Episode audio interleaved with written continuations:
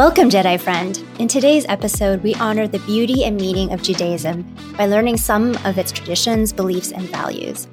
This episode will be both celebratory and solemn, as the history and faith of Jewish people can't be shared without also remembering the persecution they've endured from thousands of years ago up until today. So, friend, please be aware that we will be discussing topics that may be triggering or traumatic for you, like the Holocaust. And do take care of yourself. Stop listening at any time if you feel the need, or make sure that you have supportive people with you as you listen. And it is fitting that this episode is being released on Yom HaShoah, which translates in the full name as the Day of Remembrance of the Holocaust and the Heroism. If you're not Jewish, did you know about Yom HaShoah? I'm not Jewish and I had never heard of it before. And yet I live in a country where every November eleventh, on our Remembrance Day, we take time to remember soldiers who died fighting a war where over six million Jews were killed.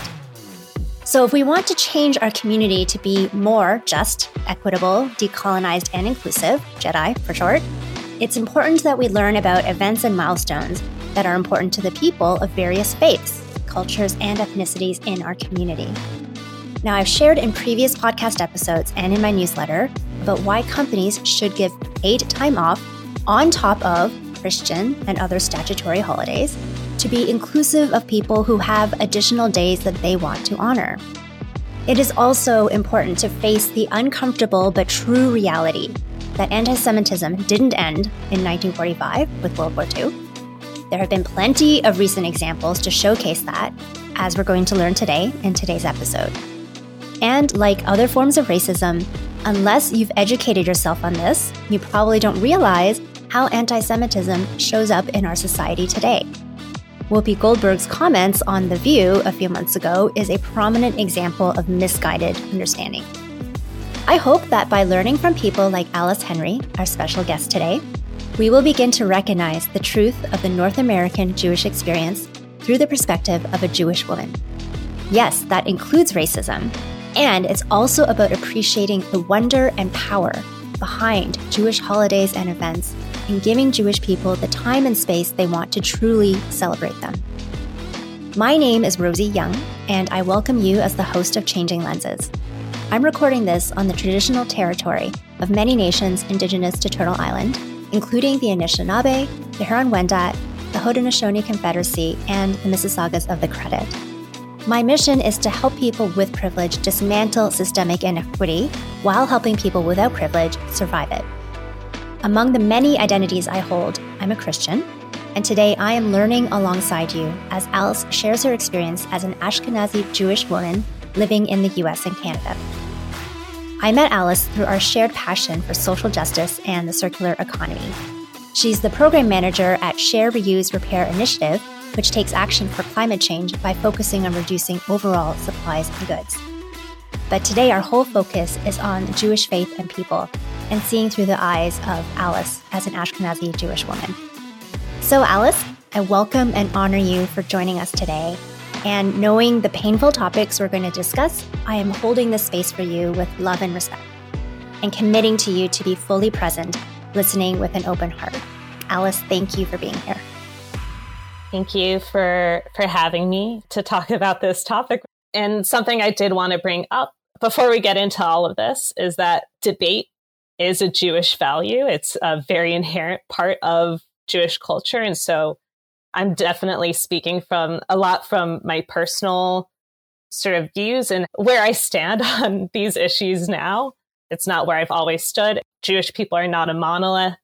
On top of that, I'm an Ashkenazi Jew, which, while we're very much represented within sort of North American culture, there are also Sephardic and Mizrahi Jews. So Ashkenazi Jews, in many cases, would pass for white, whereas Mizrahi Jews are really from the Swana region, so Southwest Asia, North Africa region, and would not necessarily show up in the world as white. I think it's important to state that I also pass through the world not just as a Jewish woman, but an Ashkenazi Jewish woman, and as such have different traditions than some other Jews and don't necessarily face all the same circumstances. Wow. So many questions can come from that. and I think and I think what you said actually is a really great, not just a great start, but also a good reminder that, first of all, I'm certainly here learning, and I hope anyone listening is learning. But this isn't to replace anybody's work. That part of the work of equity and inclusion is to do your own learning, to understand, and to grow in awareness. So this is not, you know, the encyclopedia of, oh, after you listen to forty minutes of this, you'll know all about it. So thank you for setting that stage, and just a reminder of, in any group, there's diversity, and that you're here representing your views and a perspective that many of us don't share, but you don't speak for all Jewish people, and I'm sure not all Ashkenazi Jewish people. So even using that as a starting point, I never thought about what the different groups of Jewish people are. There's certain movies that are, I think I know the term Hasidic Jew only from movies. I don't really know what that means. So what is, um, I guess, the what is the Ashkenazi Jewish group, and what are the different groups you've mentioned? Where I might start with is what unites all Jews, and the way that I've come to understand it is the Jewish people are one of the indigenous peoples of the region now known as Israel, Palestine, but essentially indigenous peoples that originated in the kingdoms of Israel and Judea historically. Um, We were not the only indigenous people in that region. We were one of the indigenous peoples in that region, similar to in the lands that we're both joining from today in what people currently call Canada. I would not refer to all indigenous people here as Inuit. The Inuit are one indigenous people of Canada. And similarly, I wouldn't call all First Nations the, you know, Squamish nation. These are all different nations. And similarly, Jews were one indigenous people. But through thousands of years of persecution, exile, and diaspora, we've ended up in a lot of different places. And so Ashkenazi Jews are primarily those Jews that ended up in Europe. Sephardic Jews were those that ended up in the Iberian Peninsula, so that area of Spain, Portugal, more sort of Mediterranean region, Greece as well.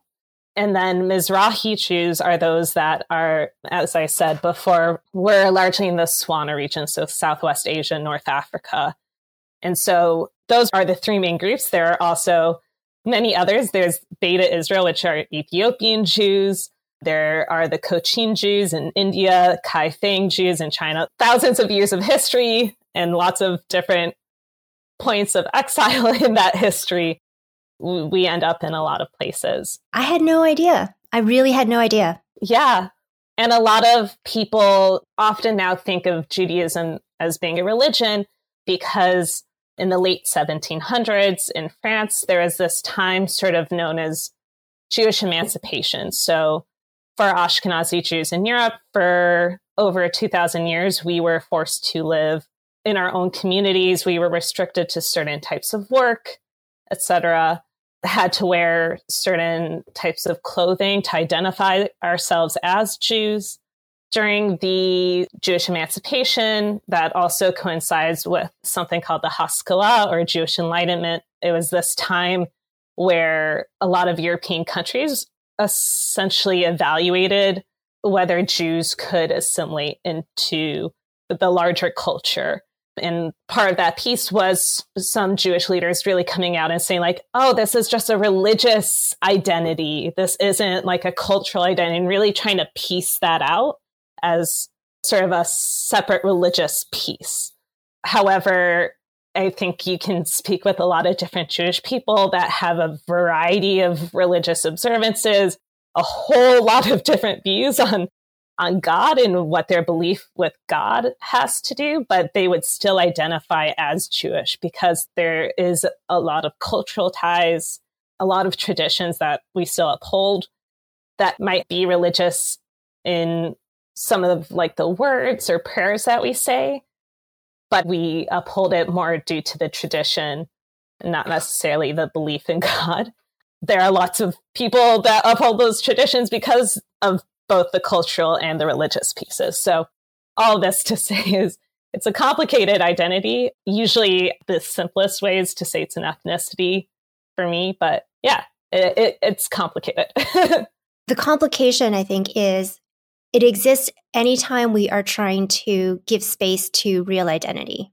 Like, it should be complicated because people are complicated, and how do you put a culture, a ethnicity, a nation into a box. And, and actually what you're really highlighting for me, and hopefully for you who's listening, is how, especially in North America, and I would say in Western Europe, white Eurocentric, is that the the view of race is a colonized and uh, white supremacist culture view. And our view of religion, especially if we're Christian, and many white Europeans or white North Americans would be, is also a colonized religion. And so I did really think about Judaism or Jewish people as people following a religion, not necessarily as a nation or people indigenous to an area. I think that is a really, really important point to ponder on and remember, especially when we start thinking about racism, anti-Semitism, and maybe there is a societal confusion because there's the specific term anti-Semitism, which almost separates it from racism. Not saying that's an excuse, but I think that is how it's been constructed, whether it should be or shouldn't be. When it comes to, and I'm thinking specifically uh, about what Whoopi Goldberg said recently, which she's been scapegoated, but I think she really said what a lot of people are thinking or misunderstanding. If anyone, if you're listening, you're not sure what I'm referring to, you can Google it. But basically on her show, The View, which she does with other women, she said that essentially anti-Semitism isn't racism. She said a whole bunch of stuff, but she basically said it isn't racism because she was tying racism with Black and white and people of color and whatnot. And she saw Judaism as religion, not race. From your experience and your perspective and what you've seen, Alice, I mean, first of all, anti-Semitism, how does it present today that maybe people don't even realize that's anti-Semitism? Yeah. Oh, man. Lots to unpack here.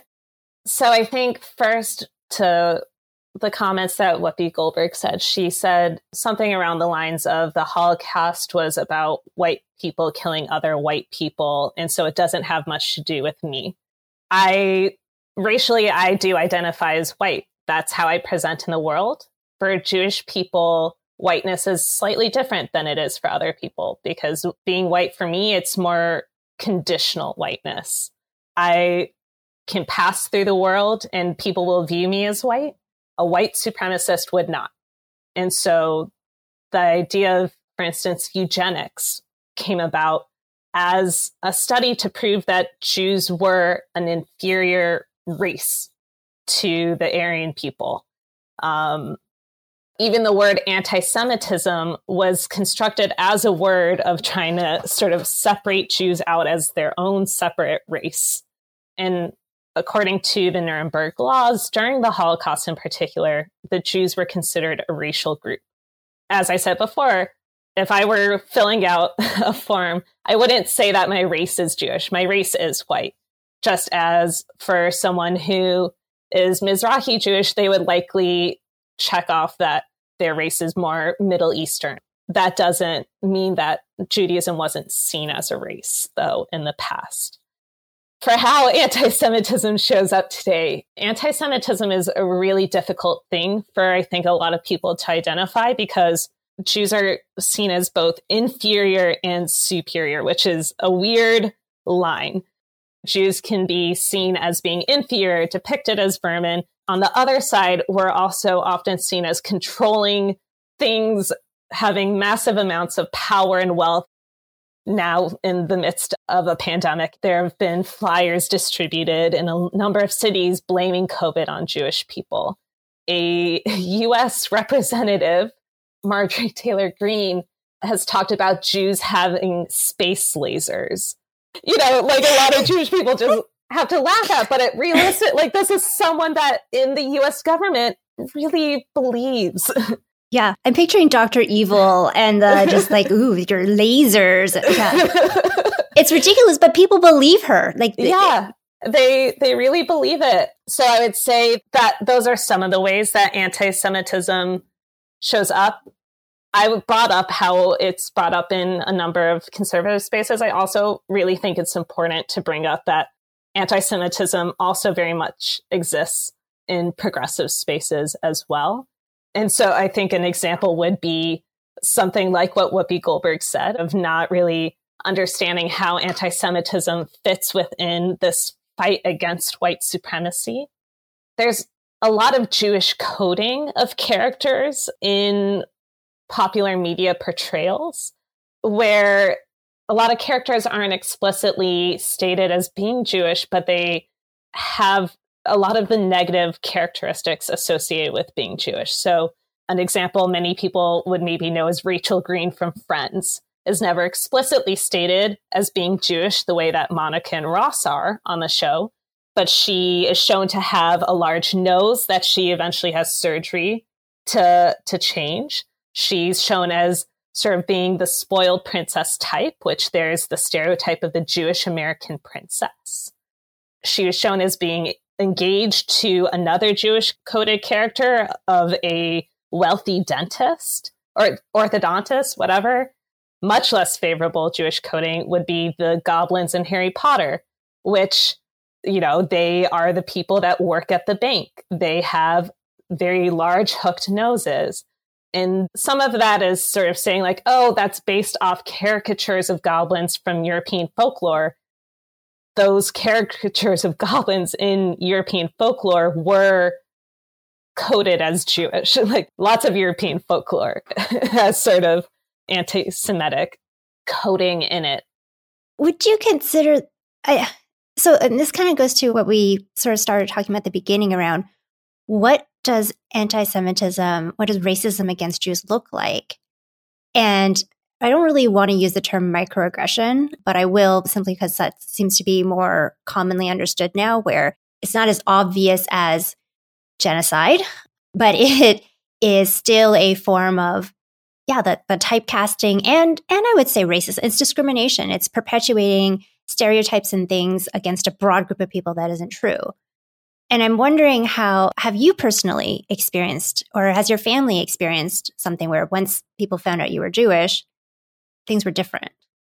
I think it's, I think maybe more of the microaggressions weren't, uh, once people have found out I'm Jewish, if there are aggressions, I would say they are too overt to be micro. And I say that, like, I remember in middle school, guys thought it was funny to call my name and then do Heil Hitler. What?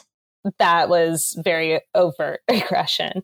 It was particularly hard because my grandfather, I mean, he's passed now, but was still very alive at the time, but he's a Holocaust survivor. And so that really was painful.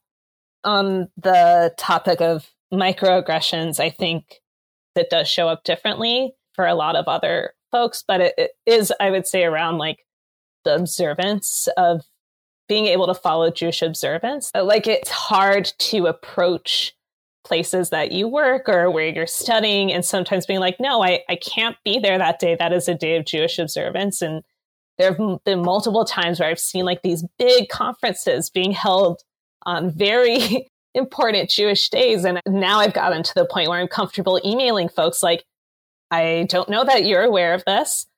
This is X day of observance for Jewish people. And by holding it on this day, it means that you're essentially saying like, it's okay that you're not there.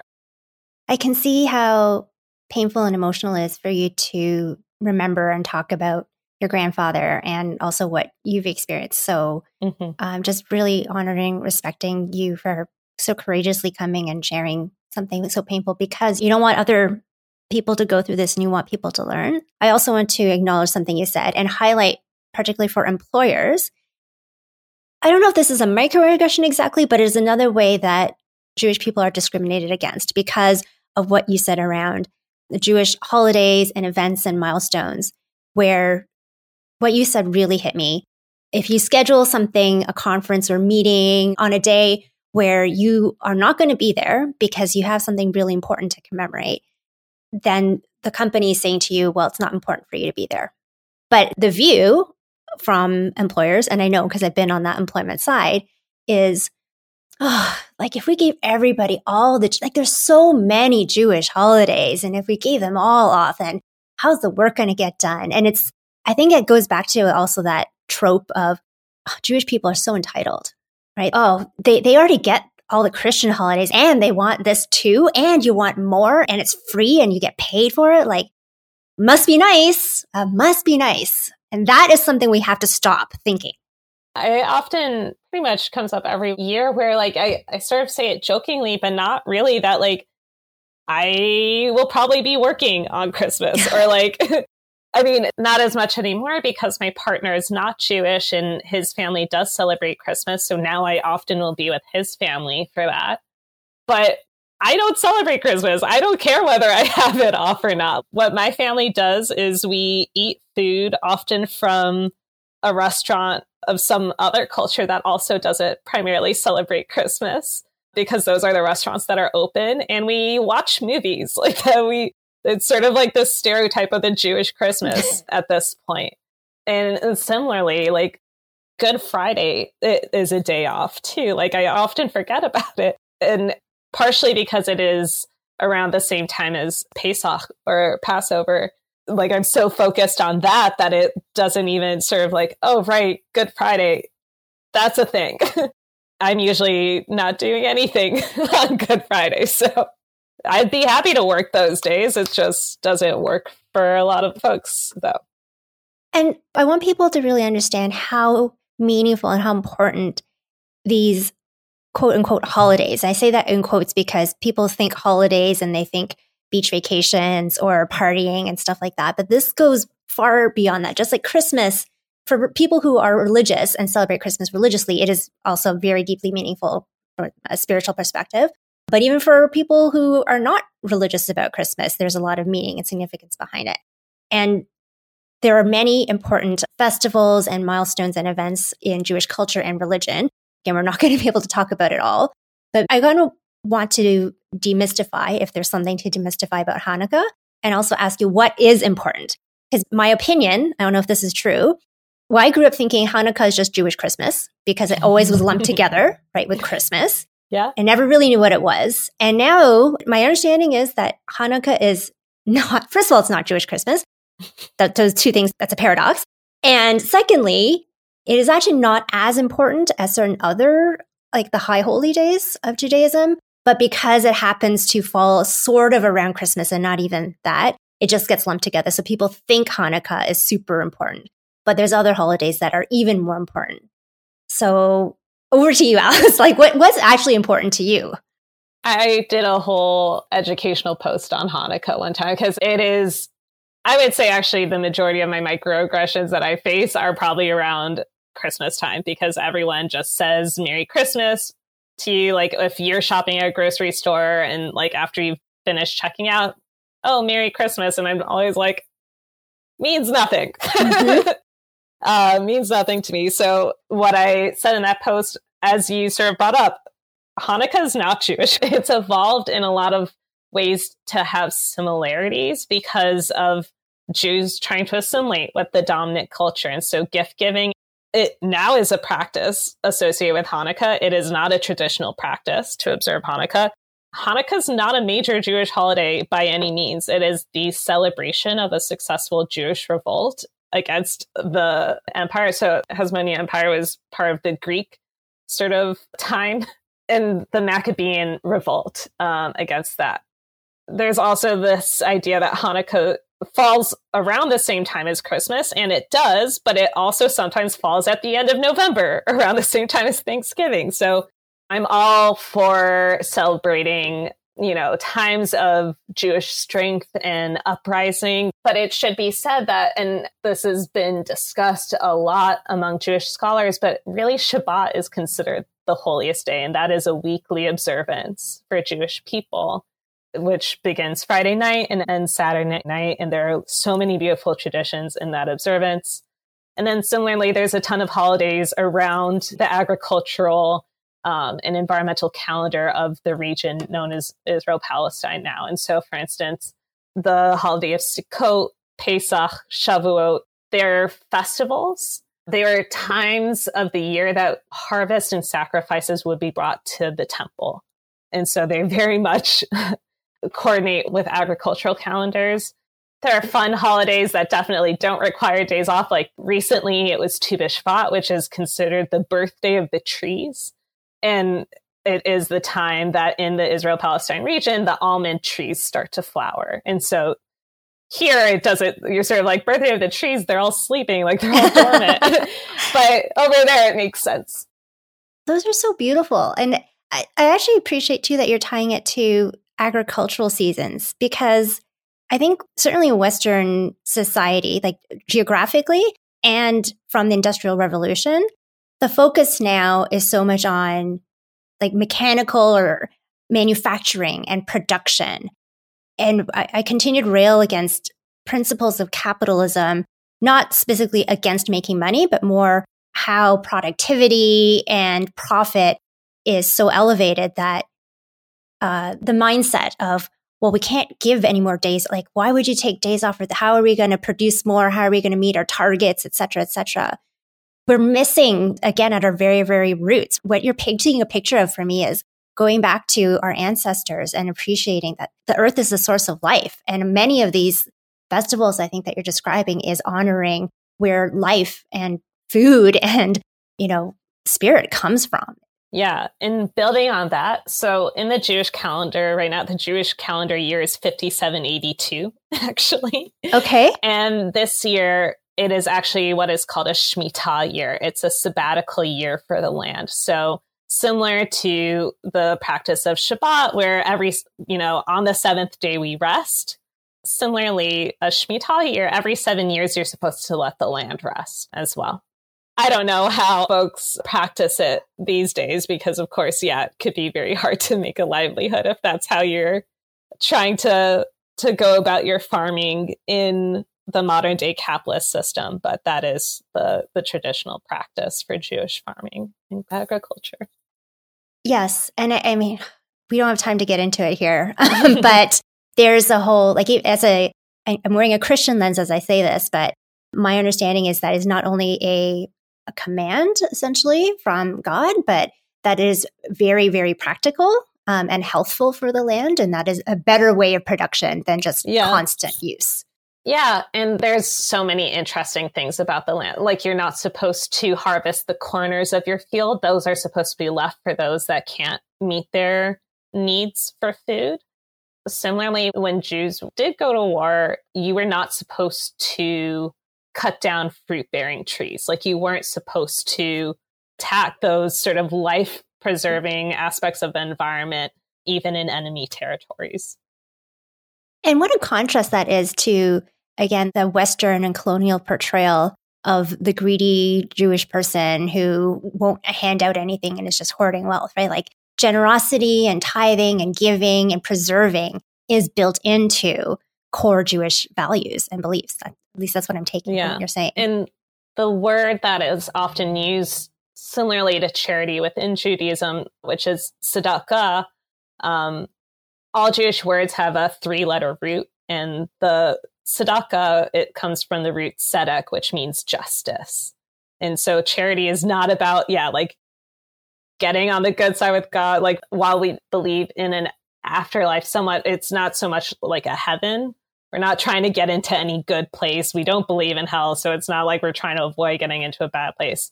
The act of charity is really a very important pillar within Jewish culture. And it's about essentially seeing to it that justice is being practiced. And I think a lot of times we think about justice as being dealt out, but I think it's really something that we all have to practice every day. What a wonderful call to action and changing our heart set about how we think about life. Like, it sounds like a way of living that we would all benefit from if we could do more of that.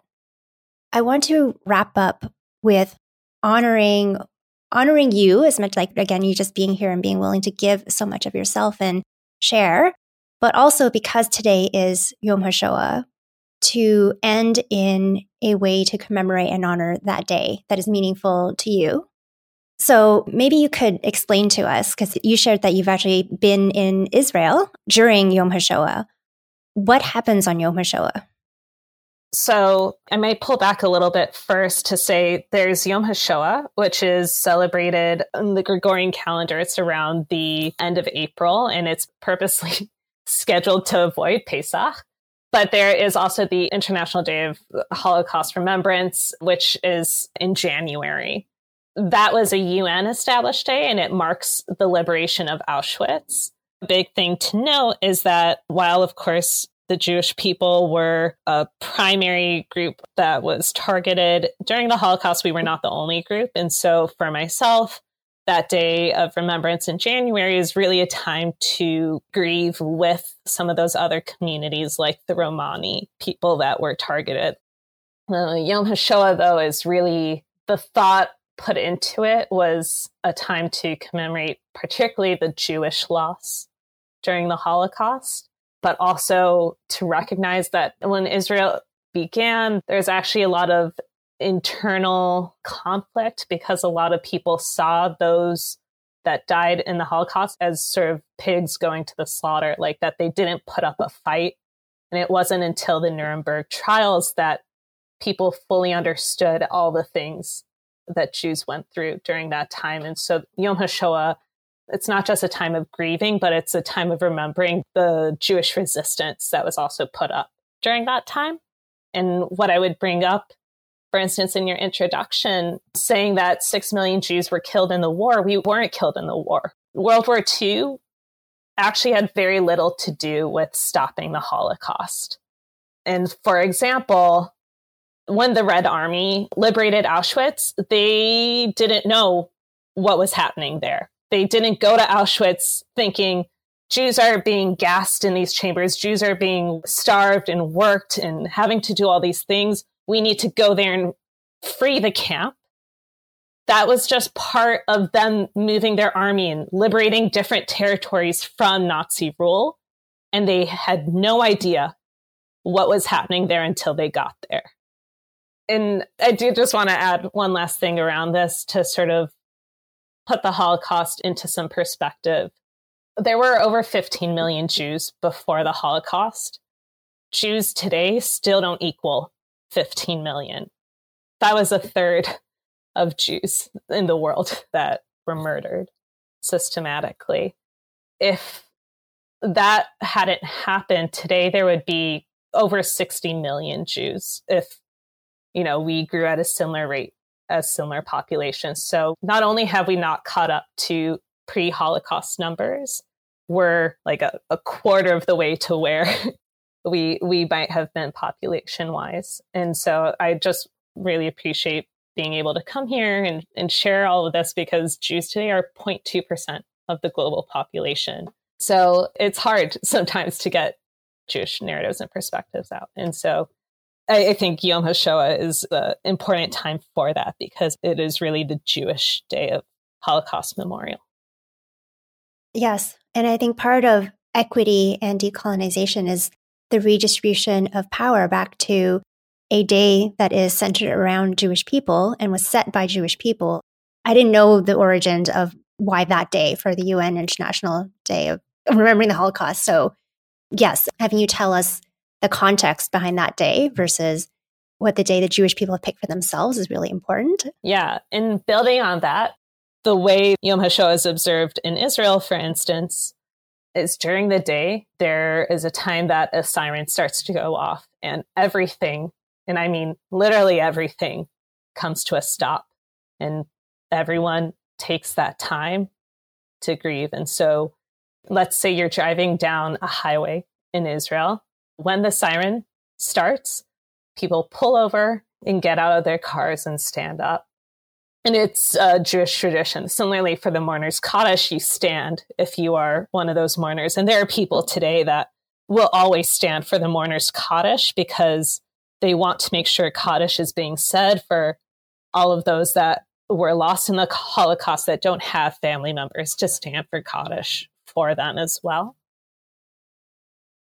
Listener, we're we're going to end today a little bit differently because we are going to commemorate and honor all of those who didn't survive and all those who survived but went through a terrible, terrible time during the Shoah, and honoring Alice's family and ancestors who not only managed to survive from genocide and persecution, but many ancestors before who were also persecuted in many, many ways. And this is going on today, even what Alice herself has experienced in anti-Semitism and racism. So on this somber day of remembrance, I'm so grateful to be here with Alice to remember that. We'll be ending with a siren, not the actual siren, but a sound very similar to what the siren would be like in Israel. And I will have on my website links to many of the resources that Alice has mentioned, because we won't be coming back to discuss after the siren. The siren will be the end of today's episode. So if you have been moved by this, if you know other people, uh, and I'm pretty sure you do, because I do as well, who need to hear Alice's story, need to hear and uplift the amazing things um, that Jewish people have done. They are more than just tragedy, obviously. And we need to re- celebrate that and, and glorify that as well. And give them the days to remember and honor and spiritually enjoy their most precious times together um, as family, as spiritual followers, as everything. So let's make sure that we do that. That is one action at a minimum, I think, that we could take. So please share this episode with anybody that you think could also use this. And as we listen to the siren and honor the memories of those who survived and didn't survive the Shoah, please do whatever you feel you want to do to mark this. You can stand, you can just be silent and, and sit there quietly. Yeah, we'll leave it at that. Thank you, Alice, for coming. And um, let's spend this time together in commemoration.